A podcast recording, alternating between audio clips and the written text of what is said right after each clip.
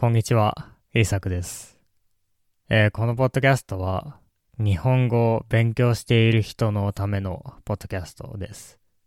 いろいろなトピックについて話していきます。では今日も日本語で考えていきましょう。今日のトピックは、集中力は伝染するです。私たちはお互いに影響を与え合って生きています。いつもはあまり考えていませんが、周りの人や物はその人にとても大きな影響を与えています。例えば、このような実験があります。ブリュッセル大学では、このようなことを調べました。人の集中力は伝染するのかということです。つまり、あなたが集中していると、周りの他の人も集中するのかということですね。この実験では面白いことがわかりました。隣に座っている A の人の集中力が上がると B の人の集中力も上がったんですね。これは面白いことです。自分が集中しようと考えなくても、隣の人が集中しただけで、自分も集中できたのですから。この実験では、さらに面白いこともわかっています。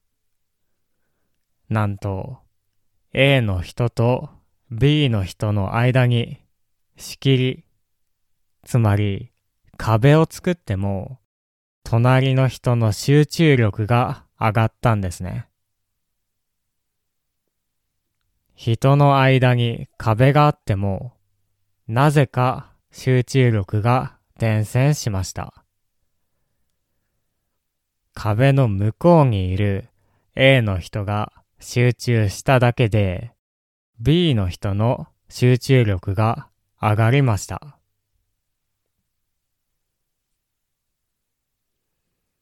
これがどうしてかはわかりません。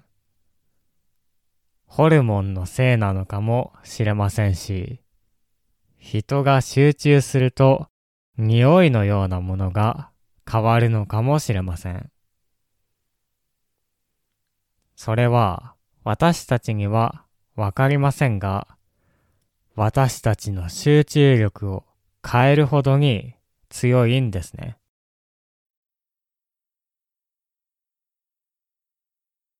もちろん、このことはあなたにも経験があるはずです。例えば、家でみんながテレビを見てゴロゴロしていたら、あなたは勉強するのが難しくなるでしょう。なぜなら、みんなが遊んでいるときに自分だけ頑張るのはとても大変だからです。自分の部屋に行って勉強しようとしてもテレビの音や笑い声が気になって集中できないと思います。でもみんなが勉強していたらどうでしょうか？きっと自分も勉強するのが楽になるでしょう。周りの人もみんな集中しているから自分も集中するのが簡単になるはずです。このようにして人は常に周りの人に影響を与えているものです。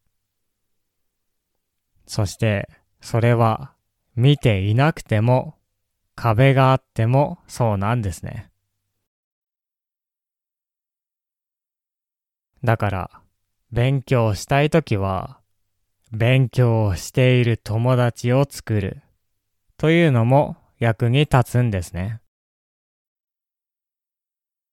頑張りたいときには、頑張っている人と一緒にいるのがいいです。そうすると、自分も頑張れますから。そして、その力は、私たちが思っているよりも、ずっと強いんですね。周りの人が頑張っていると、頑張りたくなりますし、遊んでいると、やっぱり遊びたくなります。だから、例えば、日本の学生は、家で勉強ができないときは、図書館で勉強したり、カフェで勉強したりする人もいます。そういう場所に行けば、周りにも勉強している人がいますから、集中しやすいのでしょう。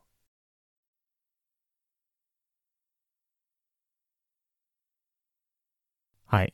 今日は集中力は伝染するということについて話してきました。何かに集中したいときは、集中している友達を見つけることや、集中できる環境を作ること、そういうコミュニティに入ることなども役に立つでしょう。では、聞いてくれてありがとうございました。また次回のポッドキャストでお会いしましょう。